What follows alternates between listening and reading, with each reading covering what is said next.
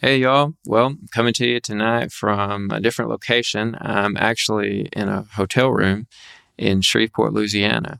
I gave a poetry reading to an organization in this city earlier tonight. And so I'm back in the room and I thought, let me make ch- uh, an episode for my channel.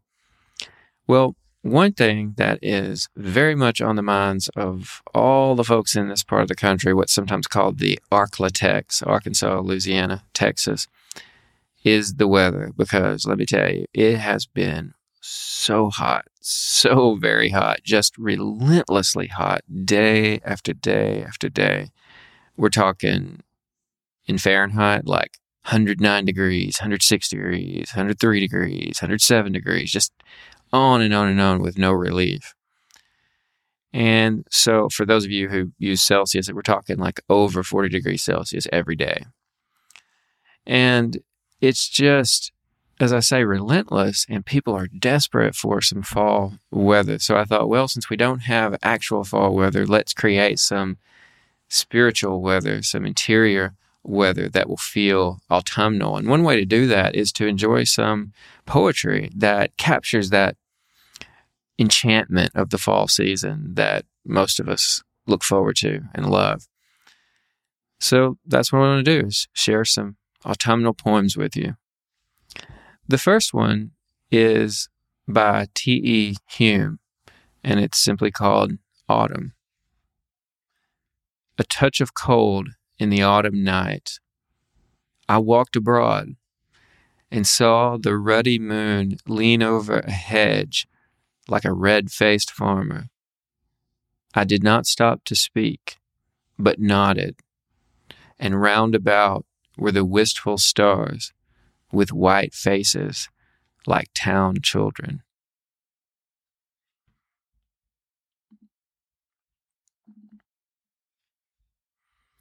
This next one I find to be so lovely and poignant. It's a poem by Maggie Smith called First Fall.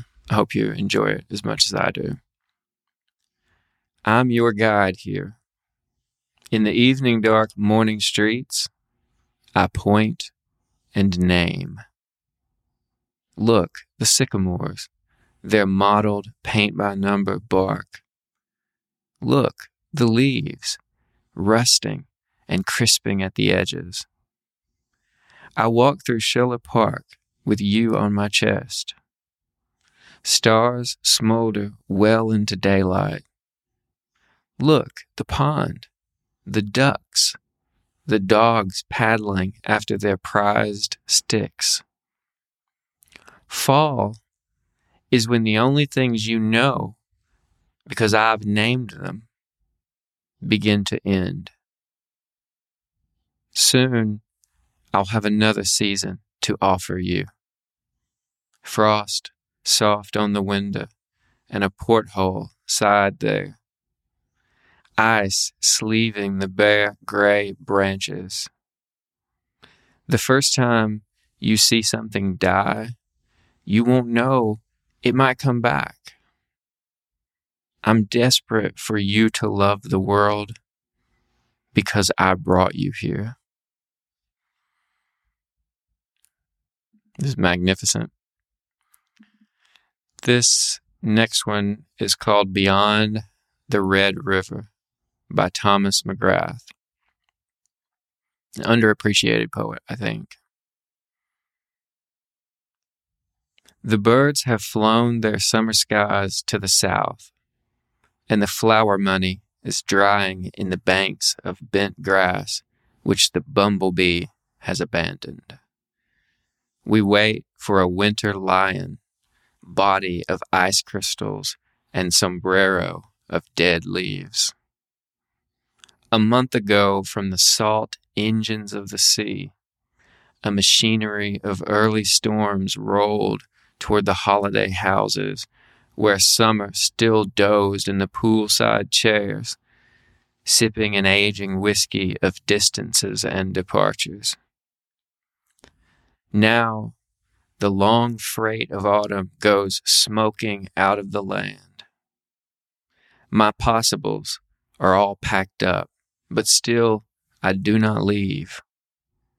I am happy enough here where Dakota drifts wild in the universe, where the prairie is starting to shake in the surf of the winter dark.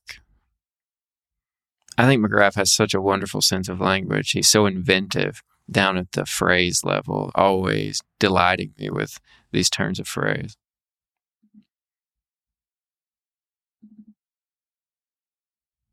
This next one is by Gillian Clarke. It's called Plums.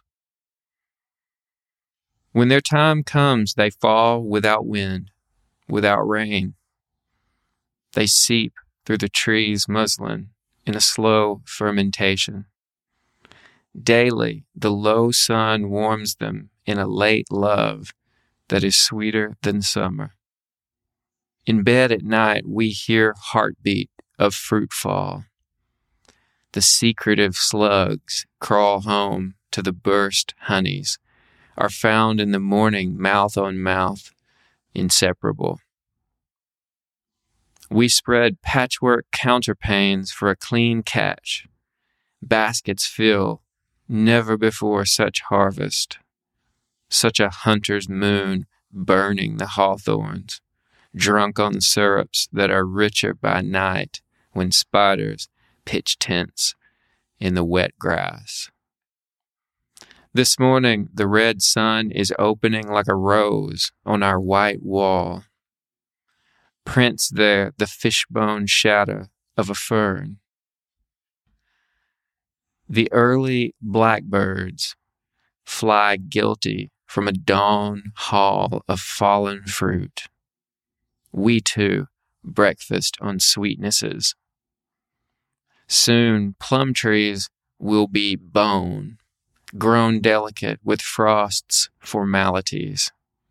Their black angles will tear the snow. See, I'm starting to feel less hot and weary of summer already just by reading these poems. This next one is called Beginning. It's by James Wright, a favorite poet of mine. The moon drops one or two feathers into the field. The dark wheat listens. Be still. Now. There they are, the moon's young, trying their wings. Between trees, a slender woman lifts up the lovely shadow of her face, and now she steps into the air. Now she is gone wholly into the air. I stand alone by an elder tree. I do not dare breathe or move. I listen. The wheat leans back toward its own darkness, and I lean toward mine.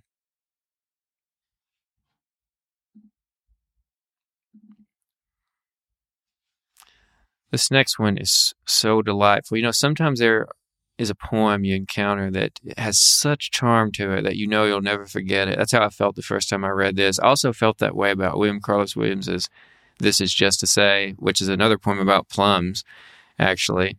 And I think most people know, most of you who are students of poetry will know that William Carlos Williams poem. This one by Carl Sandburg is called Theme in Yellow. I spot the hills with yellow balls in autumn. I light the prairie cornfields orange and tawny gold clusters, and I am called pumpkins. On the last of October, when dusk is fallen, children join hands and circle round me, singing ghost songs and love to the harvest moon. I am a jack o' lantern with terrible teeth, and the children know I am fooling. This is wonderful. That's one I want to read every year this time of, of the, during this season to mark the the autumn. This is my last one, and this is a beautiful poem by David Baker It's called Neighbors in October. I wanted to end with this one because I'm hoping that through the experience of enjoying these poems together, we become neighbors in a certain autumnal feeling. Neighbors in October by David Baker. All afternoon, his tractor pulls a flat wagon with bales to the barn, then back to the waiting, chopped field. It trails a feather of smoke. Down the block, we bend with the season. Shoes to polish for a big game, storm windows to batten or patch. And how like a field is the whole sky now that the maples have shed their leaves too. It makes us believers, stationed in groups, leaning on rakes, looking into space. We rub blisters over billows of leaf smoke, or stand alone, bagging gold for the cold days to come.